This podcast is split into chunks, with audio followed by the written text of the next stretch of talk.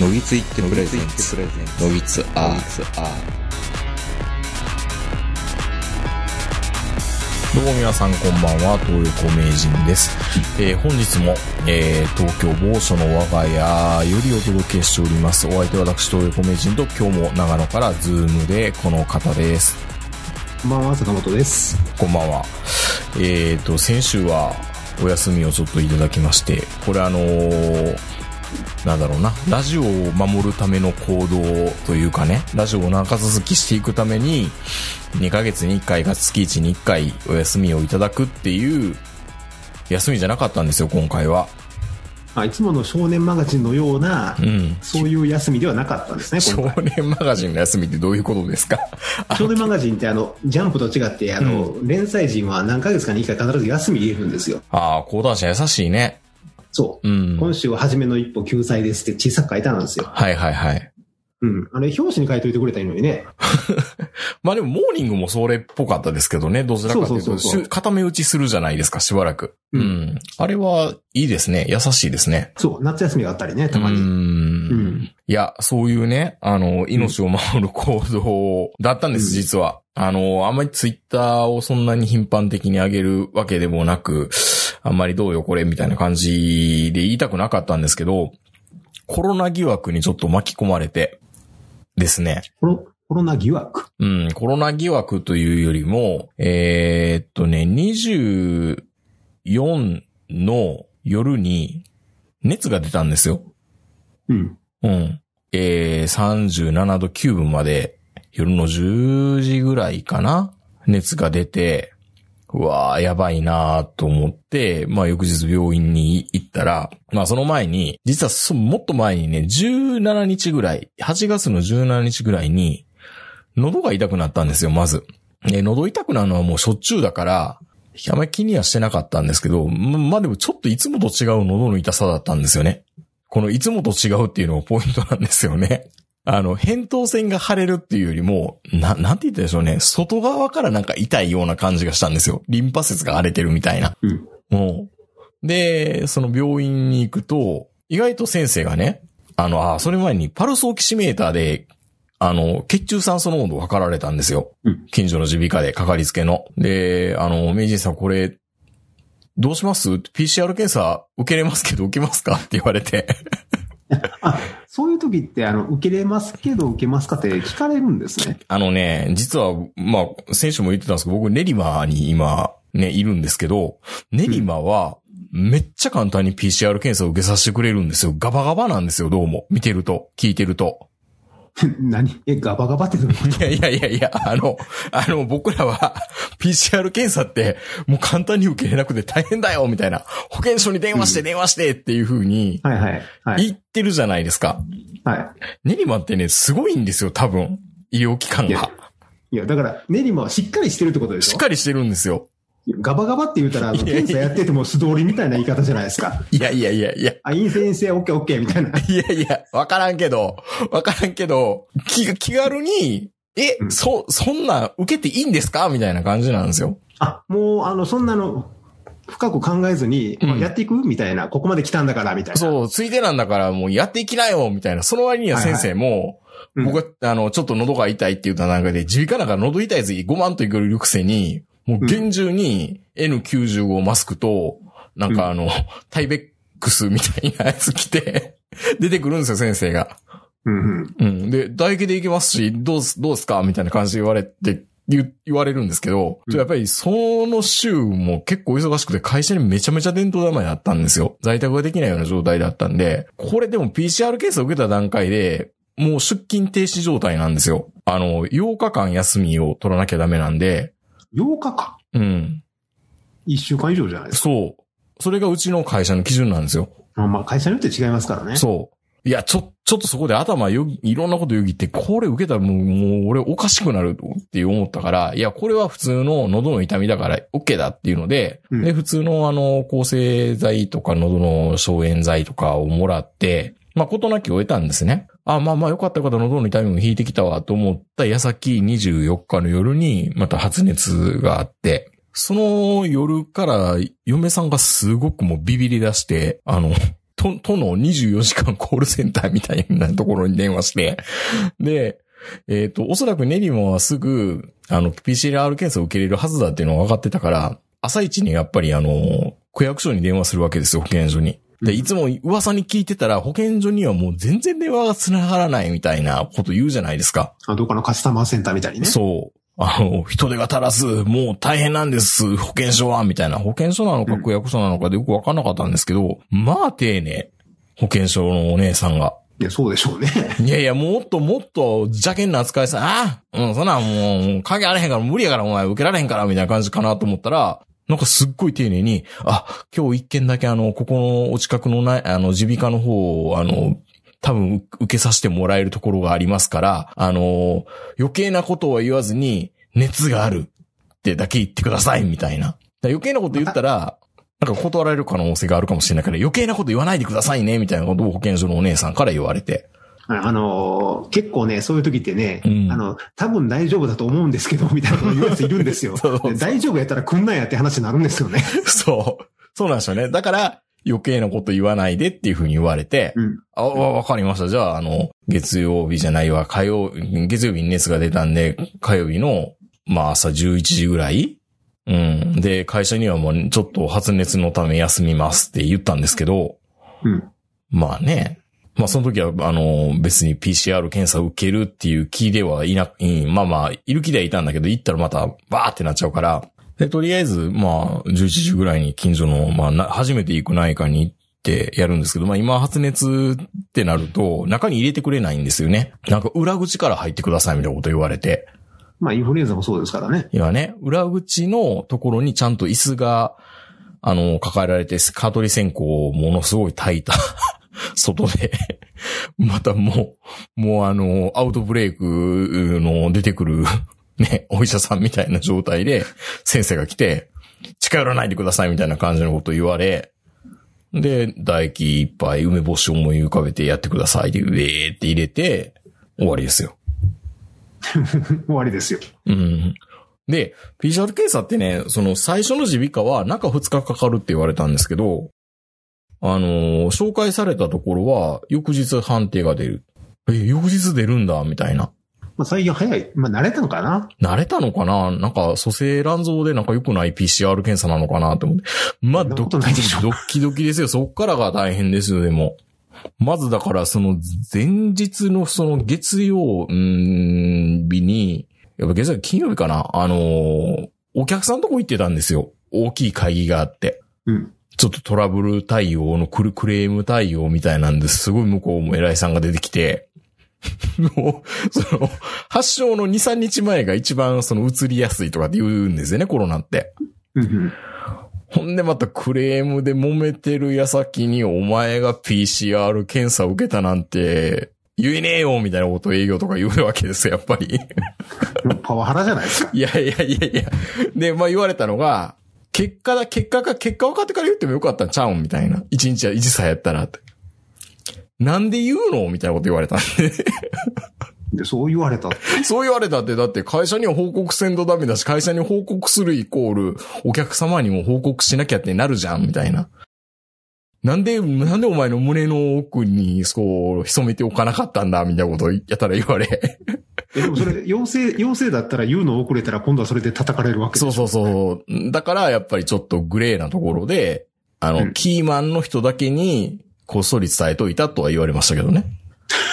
で、やっぱりその、その、そのね、発症した日ぐらいの陽性率が異様に高かったんですよ、東京都。25%の陽性率だったんですよ。5%かそこらぐらいだったのが、ずっと平均すると。その日だけすごいピーキーになってたから、うわ、25%っていうことは4分の1の確率で俺、コロナになるかも、みたいな。もうあの、残り4枚で馬場引くかどうかみたいな感じですもうからね。絶対引くパターンじゃないですか、こんな。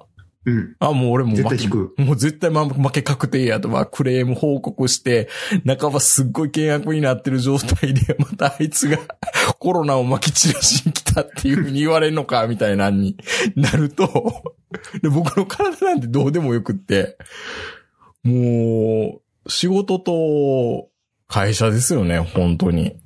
うーん、本当にちょっと生きた心地がしなかったですね。結果まあ翌日、あの、ね、晴れて陰性っていうことが分かって、事なきを得たんですけど、うん。まあなんか勝訴って感じですぐ電話して、みんなにね。よかった。ただしこれから8日間出れない。っていうので、昨日ようやく、あのー解禁っていうか出社していいよ状態になって。うん。もうお客さんとこまだ行ったんですけどね。また行ったんかい。うん。いやいやいやいやいや、だから出ることイコールだ、客の先に来てくれって言われることはやっぱあるんですよ、このご時世でも。全然。はいはいはい。う。うんん。いいの？俺コロナの疑惑あったけどとは言わへんけど。まあでもずーっとね、その内科に行って、まずまあ、それ以前にも空咳がずっと続いてるんですよ。もう今年の2月ぐらいから僕、ゴーゴー昔の放送とか聞いてもらったらわかると思うんですけど、で、また咳が止まらないから、咳も止まらないんです、これって言うと、またそれはそれで困るからっていうので、その内科にずーっと、1週間に3日ぐらい通いましたね。あの、その会社出れないうちに。レントゲン3回取って血液検査も2回ぐらいしましたけど、原因がやっぱわからないと。そっちの方があかんのちゃうの？そう。ほんで、また総合病院に行くけど、結局、なんか総合内科みたいな、何でもないかみたいなところに行くと、なんかまだ若手の先生しかああいうとこっていないんですよね。総合診療科みたいなところって。で、だから、一旦その時も2年ぐらい前に一旦 CT 取った時に、薄い影が見えるみたいなこと言うわって、まだビビらされるわけですよ。肺炎やん。肺炎。で、結局、結局今回ももうその先生がもう多分僕の席以上に、みんなね、お医者さんってあんなレントゲン好きなんですよね。これ見て見て、これ、か、影、影って。いや、わかんないかもしれないけど、これ影だから。あの、肋骨の影かもしれない。肋骨の中にある、あの、肋骨の方がか、か、隠れて、ちょっと影見にくいんだけど、これ多分これ影あるよ影あるよみたいな。で、最終的に昨日撮ったレントゲンは影、影が取れていて、まあ、多分大丈夫じゃないみたいな。いや、でも席続いてるんですよ。でも、全然僕の席のことを気を使ってくれない。あまりにも気を使ってくれないから、セカンドオピニオンでも普通の耳鼻科に行って、アレルギー性の方って考えれないかっていうので、アレルギーの薬をもらって、今、まあ、ちょっとね、その普通の内科の薬と耳鼻科の薬ってやっぱ分けないとダメじゃないですか。うん。で、もうちょっともうこの、なんかレントゲンばっかり見る医者も信じられへんようになったから、途中から耳鼻科の薬に切り替えて、ちょっと良くなってきたような気がしますけど。うーん。いや、でも本当に全国津々浦で、こういうね、攻防が繰り広げられてるのかなと思うと、ちょっといたたまれなくなってきましたね。あまあでも今回はその、ススムーズに検査も受けさせてくれてう、ん。まあまああのまあ陽性になった人は別に悪くもないですし、そうなんですよ。そう、陰性にね、あの、なったのも日頃の行いが良かったからっていうわけでもないじゃないですか。うん本当にもうもうたまたまっていう話でしょ、これ。両方とも。たまたまですよ。うん。まあ、でも、最近はどうなんですかねこれ陽性になったからって、どうなの？本人は、本人は別に、あの、まあ、今回あの、明治なんかもそうですけど、体的には全然何も問題ないんでしょ？まあ熱出たぐらいですから、やっぱり疲れてるはいる、いたんで、しんどかったですけどね。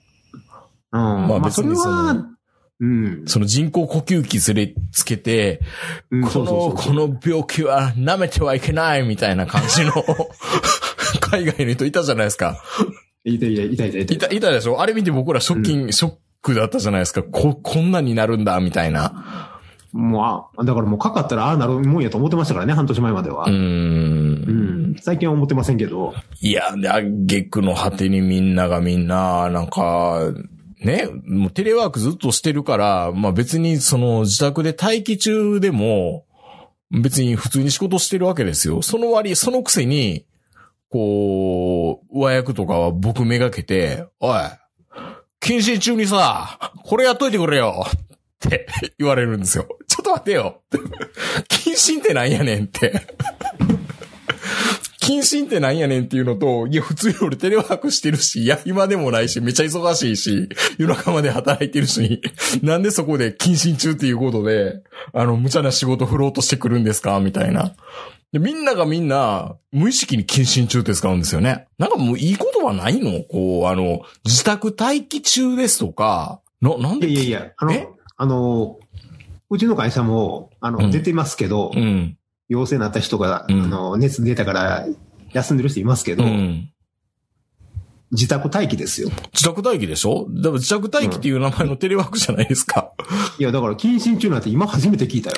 いや、本当にね、あの、無意識に全然あの、ちゃんとまともな人の、あ、今日で謹慎解けたんですね、みたいなことを、なんか。いや、それ、だからそれ、それ、明治の会社だけやから。いやいや、会社だけじゃなくて、あ、え、そうなの？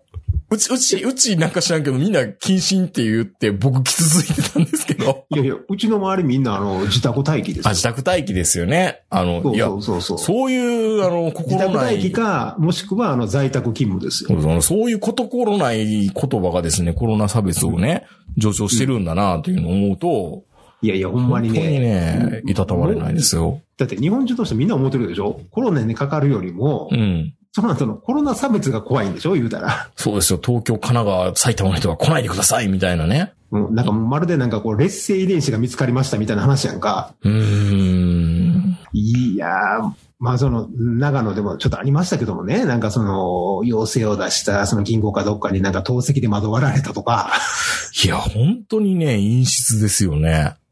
いやもう、ああいうの見ると、日本中かかったらいいのにと思いますもんね。もう本当にかかったらいいのにと思いますよ。本当に。いや、だから、そういう意味で言うと、スウェーデンとかブラジルでいいんちゃうって思いますもん。どっちの方が幸せなんだろう？うんい。や、だって、まん、あの、まあ、と、今東京だったらもうある程度多いんで、うん。そこまで、その個人の名前が、こう、ね、取り沙汰されて、あの、街中で村八分みたいなことないと思うんですけど、うん。長野なんか全然あるわけですよ、そういうの。うん。もう、今、周りも全部、とにかく、その、自分が一号になりたくないってずっと言ってたわけですから、この半年ぐらい。そうですよね。ああ。いや、もう、なんていうのかな。もういいわ。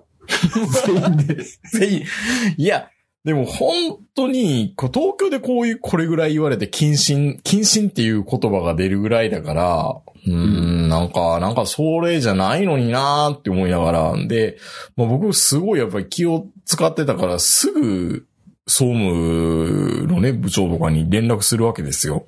うん。的確に、あの、ね、毎回毎回こう、月次ぐらいでこう、コロナ対策方針っていうのを会社から発信されるわけですよ。ああ、うちもメールできますね。この基準であるメール1ヶ月前のやつあさって、ふむふむ、8日間、8日間、そうか、うーん、間開けないとダメなんだとか。そう。またあの基準もね、あの、ちょっと読まへんかったら変わってたりするから、そうね。なんですよ、そうなんですよ。PCR 検査を受けた時点でもうアウトっていう風にどっかのタイミングからなってたっていうのを知ってたから、うん。まあでもその半日間言うのが遅くて、いや、実は受けてたんですけどねって言って、陽性になってから言ったら何言われるかわかんないですよね。うん。うん、もうだから、すぐ正直に言わないとダメだなっていうのと、最初の耳鼻科のね、だ段階で、受けていくって言われたタイミングで受けてったらどうなってたのかとか、いろんなこと考えましたね。実はあの時かかってたんじゃないかとかね。すでに。うんだから本当にちょっと、これ、うん、いや本当にこう、じゃあまず濃厚接触者を洗い出せみたいなことを言われるわけですよね。うん。うん。じゃあ、基本的に濃厚接触者って1メートル以内で、えー15分間一緒にいて、しかもマスクをつけてない状態でなんですよ。本当はね。うんだマスクつけてたら濃厚接触者に当たらないはずなんだけども、一人だけいて、何かっていうと、パソコン貸してくれって言ってパソコンを貸してもらったんですよ。キーボードベタベタベタって言ってたから、これはあかんなと思って、うん、ごめん、キーボード打ってたからあいつ濃厚接触者だっていうので、うん、一応、あの、報告はしました。まあでも、この、その濃厚接触者の基準もよくわかんないですからね。いや、まあ、一時期ね、その、この、まあ、夏になったら、そのコロナが収束するとか、いや、逆にあの、川が媒介するんちゃうかとか、いろんな話が出てたじゃないですか。はいはいまあ実際あの、川が媒介するっていうのはないみたいなんですけど、うん。あの、川ってあの、なんかあの、川の種類によってあの、媒介するものが違うらしいんですよね。うん。マラマラリアを媒介する川とか、天狗熱を媒介する川とか、うん。でどうもコロナを媒介する、媒介する川はまあいないと、今のところ。だからあの、顔は気にしなくていいだろうっていう話なんですけど、その濃厚接触うん。まあ今のところ本当にあの家族、家族内、家庭内での接触が多いから、まあまあ濃厚接触なんでしょうけど、実際会社の中で濃厚接触するやつでそんなにいます？1メートル以内でって言い出すと席の隣で、まあだからマスクつけてなければ濃厚接触になるでしょうね。ただもう今みんな、全員してますからねうん。だし、で、あの、壁もありますよ、これ。の透明の。だからまあ大丈夫なんじゃないですか？うん。家族だけですよね。だから未だには、うちの奥さんと一緒にご飯食べさせてくれないですけどね。陰性だって言ってるのに、席があるから、あなたとは飯食いたくない、みたいな。奥さんに言われてんの？それ。はい。家庭の中でも差別がね。いや、それ差別じゃないでしょ。え？命を守る行動。いやいやいや、それ、いや、ただの、ただ単にその夫婦関係に亀裂が入ってるだけでしょ、それ。いや、そ、それはもう、あの、政調会長の奥様とのは全然違いますよ。え、あの、岸田さん。いいじゃん。なんかいい感じの奥さんでよかったなと思うのに、あれでやっぱ叩かれちゃうんですね。これを上げ、これを上げて何も感じないっていう感性はどうかなと思う場合、田畑みたいな。うん。田畑大学が言ってましたよ、そんなこと。いいやん、それでも。奥さん、奥さんたまに来てくれてご飯作ってくれて嬉しいのになって。ありますよね。うん、本当に。まあ、あれは奥さん、奥さんが、うん。あの、正面に座りたくないっていう、え？コロナ？家庭関係の話？いやいやいや。あの一枚であの一枚でそんなこと言われるの？いや、い今大事な体で、万が一自分がよそから来て移したらダメでしょ？おーあ、そういう配慮。とか、いろいろわかんないですよ。でそんなこと配慮が。そんなこと誰も考えへんやろ、もう。なんでその一枚だけでお題、お題でボケ、ボケてというか、大喜利せんとダメなんですか？いや、だってみんながなんかもうあの、時代錯誤の一枚とか言うから。ええなんかもう、なんか怖いよな、もう。なんでそんなこと言うんだろで、かといってあれ、あの、奥さんが出ずに、あの、レンチンのなんかあの、冷凍食品食うてたら奥さん何してんねんって話になるんでしょ？う。ああ、そうですよね。ああうん。佐藤のご飯とか食べてたらね。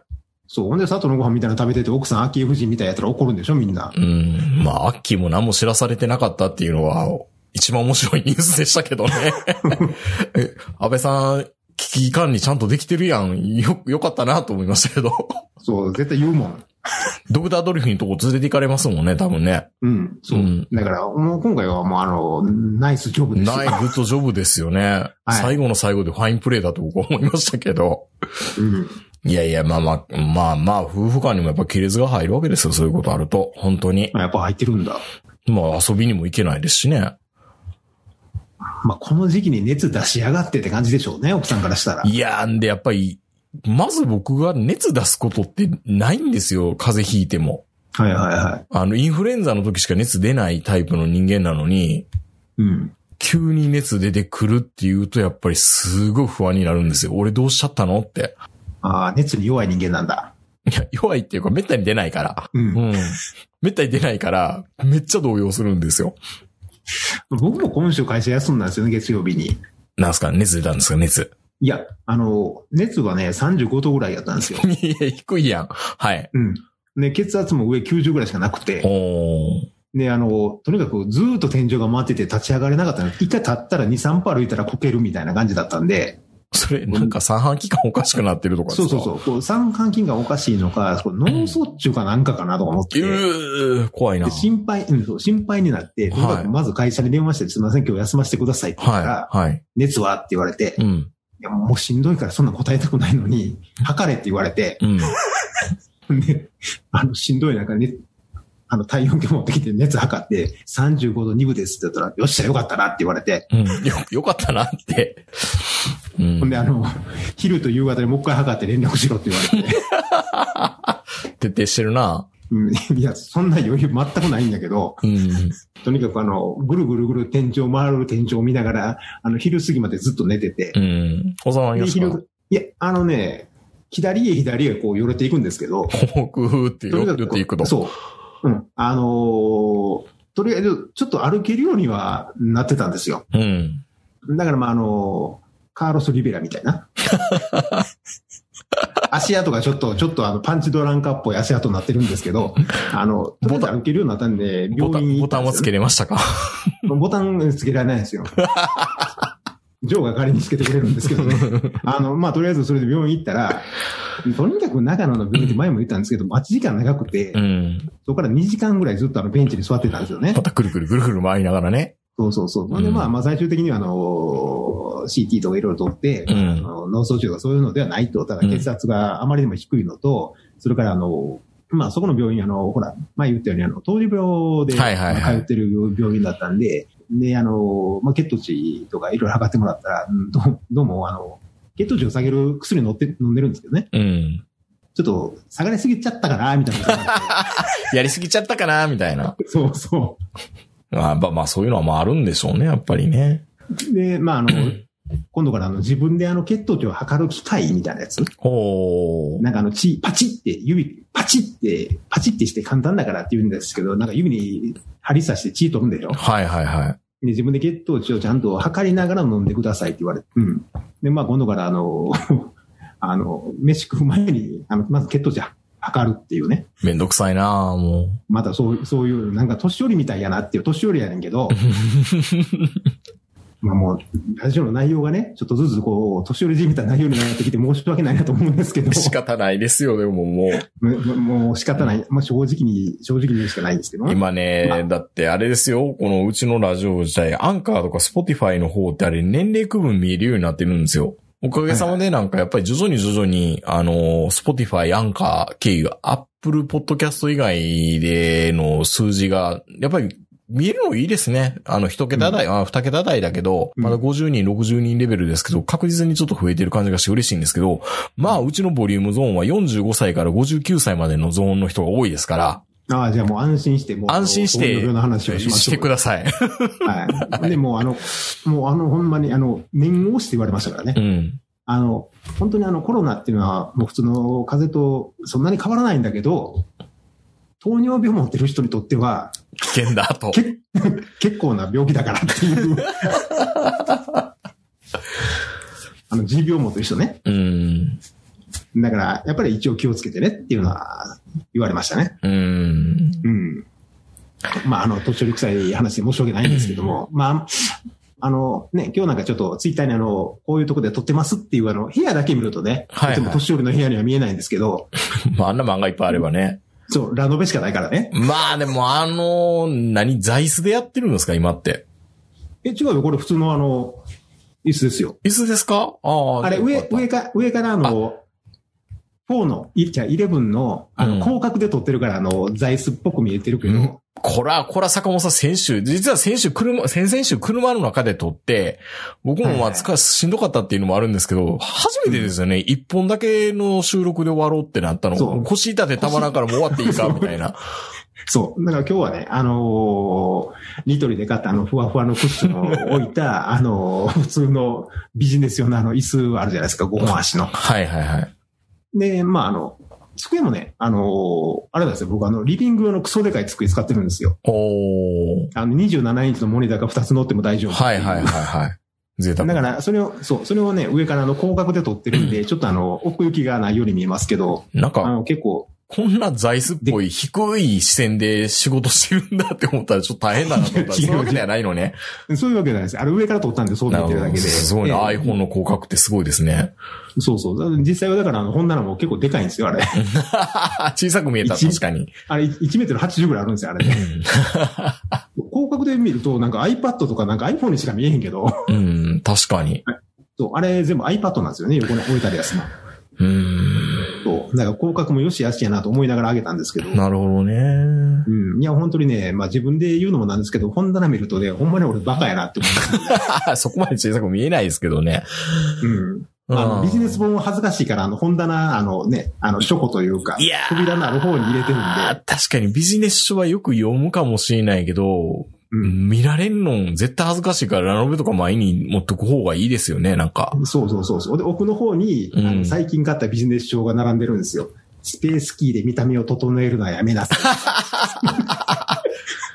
はいはい。そういうあの、シフト、シフトエンターキー対応しなさいってやつね。そうそうそうあの、そ、即、エクセル、エクセル即戦力的なやつ。はいはいそういうのがちょっと、大ベストセラーですね。そう、そういうのがちょっとあの、書庫の、書庫というか扉の方にはそういうのが入ってるんですけうど。見えるところにはできるだけあの、ラノベと少女漫画を並べるようにしてます。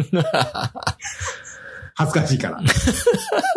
恥ずかしいからポイントがちょっと違うかもしれんけど、普通逆やろうと思うんですけどね。うん普通逆やろうと思うんですけど、俺は別にあの、全然あの、レインとかそういう、ラノベを見られるのは恥ずかしくないんですよ、ね。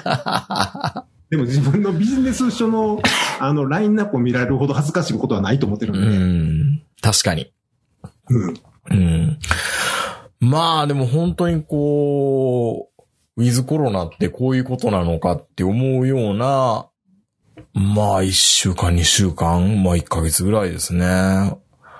もう今年も終わりですからね、言ってもね、9月になっちゃったから。これね、本当でも、その、ああ、こんなね、言い方したら、あの、怒られるかもわかんないですけど、その昔、その、ハンセン氏病とか、うん。いろいろあったじゃないですか、その肺病とか。うん。そそういったもので、その、まあ、日本、まあ、肺肺病で言うと、昔のあの、津山三十人殺しとかね、ああいうのが出てくるんですけど、何も変わってないですよね、その時代から。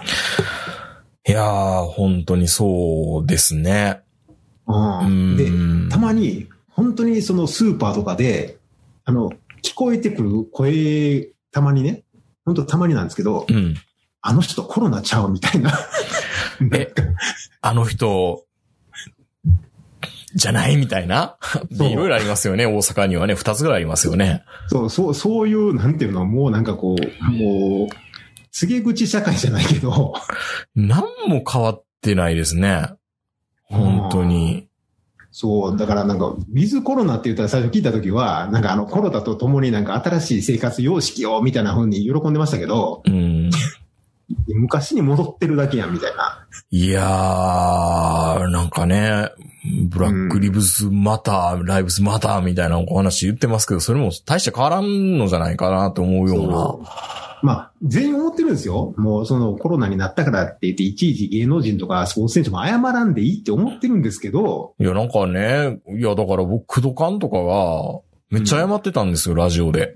うん。本当にあの、自分の不注意によって、みたいな。いやいやいやいやいやいやいや、そんな謝らんでいいよって思うんですけど、いや僕もだから、皆さんにご迷惑をおかけしてって言いながらメールいっぱい打ちましたよ。いや、謝らんでいいでしょ。謝らんでいいよ。謝りたくなかったもんだって。うん。だからもう、いやもう、あ目覚ましテレビも朝から伊野くんとか謝らんでいいからもうーん。う。うん。いや、もちろんそのね、コロナにかかってしまってごめんなさいね。で、あの、周りのスタッフさんにご迷惑かけてすいませんっていう気持ちはようわかるんですけど、うんでも、それってもう、なんていうの？事故やん。事故事故、事故事故、本当に。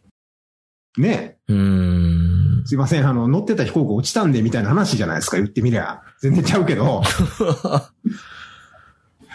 それ、それでいちいちその、謝る必要全くないんで、もうその会社、まあ会社、僕会社でもよくね、その、ちょっと熱が出て休んで次の日皆さんの前で謝られるんですけど、うん昨日は申し訳ありませんでしたって、全然申し訳ないことないから。うん。むしろね、出てきて移されてもたまらんし。そうそう。うん。ていうか休めよお前って言って。たまにあの、ちょっとあの、微熱ぐらいで来るやついるじゃないですか。うん。まあ今やったら絶対に休みますけどね、この時期。まあまあだからまあね。でも去年ぐらいやったら、なんか平気で来るやついるんですよ、そんなんでも。うん。インフルかもわからんのに。だから、まあ逆にあの、インフルエンザに対する、今までのなんかちょっとあの、捉え方が、あの、一歩進んだっていう気がしますけどね。うん。まあ、インフルでよかったねってなんのかもしれないし、まあ、手洗いもこれだけね、徹底したらインフルエンザが全然なくなったっていうのもあるから、うん。だからその、インフルエンザの可能性でも休みやすくなったでしょうん。う。うん。っていうかまあ、なんか、外人とかにも言われてましたけど、熱出たら休めよって話ですよね。僕熱出たら絶対休みますよ。うん。いや、だからその、熱出たら休まなあかんのじゃなく、休めってこう会社に言われるとかそういう問題じゃなくて、うん。そもそも熱出たら休めよっていう、うんその、会社の法律とか会社のルールで決めるんじゃなくて、自律的にね。そう、37.5とか37.2とかあったら休みましょうとかそういう問題じゃないやろっていう。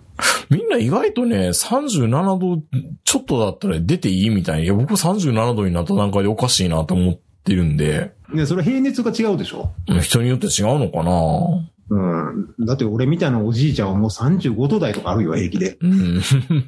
で、俺前から思ってるんですけど、あの、いつも脇の下で撮るじゃないですか。はいはい。デブの脇の下って温度低くないですか？まあ汗かいてね、そう。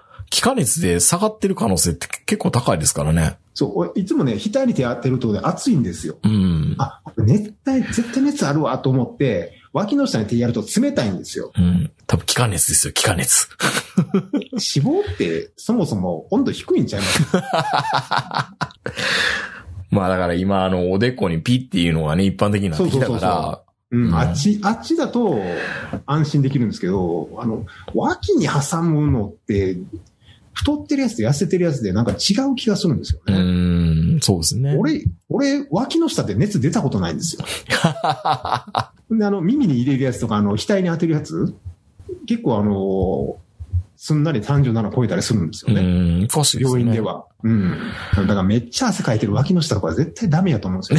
あれやったらまだ昔のあの、水銀入った棒を口に加える方がまだ確かやと思うんですよ。なんかね、デジタル信用できない時ありますよね。僕も35度台が結構出ること多くて、電池切れかけてんのかな、みたいな。そう。でしかもあれうん壊、壊れたんで、この春ぐらいから体温計手に入れるのすごい難しかったじゃないですか。そうですね。今難しくなりましたもんね。そう。で、ようやく、まあ、あの、何ヶ月か前からアマゾンでも買えるようになったんですけど、なんかあの、一応お、オムオムロンさんとかいろいろ名前がいっぱいあるんですけど、うん。そこにあの、なんかこう、レビューが書いてあるじゃないですか。え、体温計のレビュー？体温計のレビュー。はいはいはい。そそう、本当だ、ほんなら、なんか結構その、いい加減な体温計だとか、いやいやいやいやいやいやいやいや。温度、温度が出るまでに時間がかかるとか、まあ実際あの15秒で出るやつと30秒で出るやつと60秒で出るやつでは値段が違うんですけど、うん。まあ俺なんかほら別にあの60秒経ってもええわって思ってるタイプなんで安くてもいいわって思うんですけどう、んで。も意外とあの脇の下に挟む60秒とか30秒長いじゃないですか。短期の方が多分正確に測ってくれそうな気がしますね。なんかフレーバーが60秒刺さってたらなんか、ね、ばポジションがちょっと変わったらどうなるんだろうって心配ありますもんね。俺昔からあの体温計の先が脇の下を素通りして背中に出てるんじゃないか恐怖症っていうのがあって、あ、わかるわかる。わかります？わかるわかるちょうど、ちょうど、ちょうど脇の真ん中でないと体温を測れないんじゃないかってでも思ってるんですよ。脇の真ん中って結構ポポケットっぽくなってるから、ちょっと。隙間があるからちゃんと密着してないんじゃないかっていう。そうそう。だからね、体温計が測れない症候群じゃないけど、うん。いいつも不安でこう、いつもなんかこう、確認しながらチラチラってね。そうそう。うんそれ逆に、それあかんよって言われて、脇の中がどうなってるのか見たことないからよう分からへんのですけど、意外と体温計のためには脇毛伸ばしてた方が良かったんかなとか思ったり。ああ、そうですね。僕も処理してますけど、今。うん。うん。なんかね、未だにね、ちょっと体温計の正確な測り方っていうのを習ったことがないもんで、うん。で病院でよく渡されたら焦りません？いや、でも病院のやつの方が高性能で早いから、うちにあるやつ病院そう、病院のやつで、はいって言って、その脇の下には挟んだまま、30秒経ってもピッとも何とも言えへんかったら、あるある。それは。になるじゃないですそれはあるある。え、え、俺なんか変なとこ落ちたとか思いますやん。うん。ほんで、あの、一回見ようかなって思う瞬間にピッてなったりする 不安なんですよ、あれ。あれだから、うん。すぐですよって言ってくれる看護師さんもいるんですけど、ううん、ん。そうじゃない場合、どんだけ挟んでたらいいんやろって。でもそれで大体ね、その後ね、血圧が測られるとね、大体高なってるんですよ。血圧が。体温計け、のおかげで。どんだけメンタルあれなんですか？不安定なんですかドキドキしてってことでしょドキドキしてるんですよ。体もう体温計の段階でドキドキしてるんですよ。ちゃんと測れんのかな、俺っていう。まあいや、だっね。てね、で、デブはいろいろ困るんですよ。うん。いや、わかりますけど汗かいて。るし、汗かいてるし。で、また採血しろと言ったら、あの、血管出てこないしね。そう。この前もね、3回ぐらい刺されたんですよ、僕。ほんで、家帰ったらなんかあの、どす黒い血が周りに広がってて、黒く。なんか、黒く。あ、遊んだ、遊んだ人の乳首みたいな感じになってる。そうそうね。なんでこんなことなってんねやろっていう。いや、ほんと大変。何を信用したかわかんないですね。僕もだから一旦その最初の耳鼻科でパルスオキシメーターで血中酸素濃度測られた時に、うん基準よりも低かったんですよ。はいはい。いやいうち帰ってみたら、あ、これコロナのサインなのかな？ってまたまた気が気でじゃなくなったりとか。で、もっといい挙句の果てが、陰性って分かってから2日後に、ココアって今、接触者アプリみたいなのあるじゃないですか。はいはい。はい。あれが反応したんですよ。誰かにさらされた可能性があります。いや、さらされたって言っても、俺もうこの何日間もうちにおんのに、自宅にいるのに、なんで反応するか分からへんみたいな。で、私物の iPhone と会社の社用の iPhone と二つとも両方ともココア入れてるんですけど、うん会社用の方しか反応ししなかったんですよね。うん。まあもうこれは無視していいか、みたいな。だから通知には出てくるけど、あのーココアの詳細を見るって言っても別に反応はしてないんですよ。まあバグなのかなんかよくわかんないけど、まあ別に体調悪くなかったらいいやと思って気にしないで置いてますけど、まあここはもう、万全ではないでしょうからね。ないでしょうからね。なんかそういう不具合はいっぱい出てるみたいですけどね。またまず参考、参考程度に。これは言うべきなのか、みたいな。だからめみんなだから意外と会社の人で PCR 検査を受けた人が少ないようで、すごい物珍しがられましたね。で、物珍しく代わりに、あ、謹慎解けたんですねってみんなから言われて、うちの会社みんな おかしいかな？なんで謹慎って言うんやろうって。揃いも揃って謹慎って言われたったら、謹慎しちゃいますよって言ってますけど。まあでも、実際のところ、うん。陰性出たって言っても、うんその後にかかってたらもうわからんわけですからね。そうそうそうそうそう。ただまあ血液とか見てたら、まあこれは絶対コロナじゃないよっていう言われましたけどね。安心し先生も。まあとにかく、まあ、まあ陰性でよかったっていう言い方もあれですけどう、ん。うん。まあまあとりあえずは良かったですね。まあでも本当にね、あの、濃厚接触者っていう人を増やさないためにも、まあ自分がもうそうなってるっていう前提で多分活動した方がいいなと思いました。あの、もしそういう疑いがあった時に、いや、俺は濃厚接触者を出してないって言えるように、うんちゃんとあの、ドアノブ触る時はあの、消毒してますとかね。うん。そういうことを言えるように人に移さないっていう意識で動いた方がいいなっていうのは本当思いました。そうですね。お疲れ様でした。いや、本当にあの、疲れました。それでは皆さんおやすみなさい。さよなら。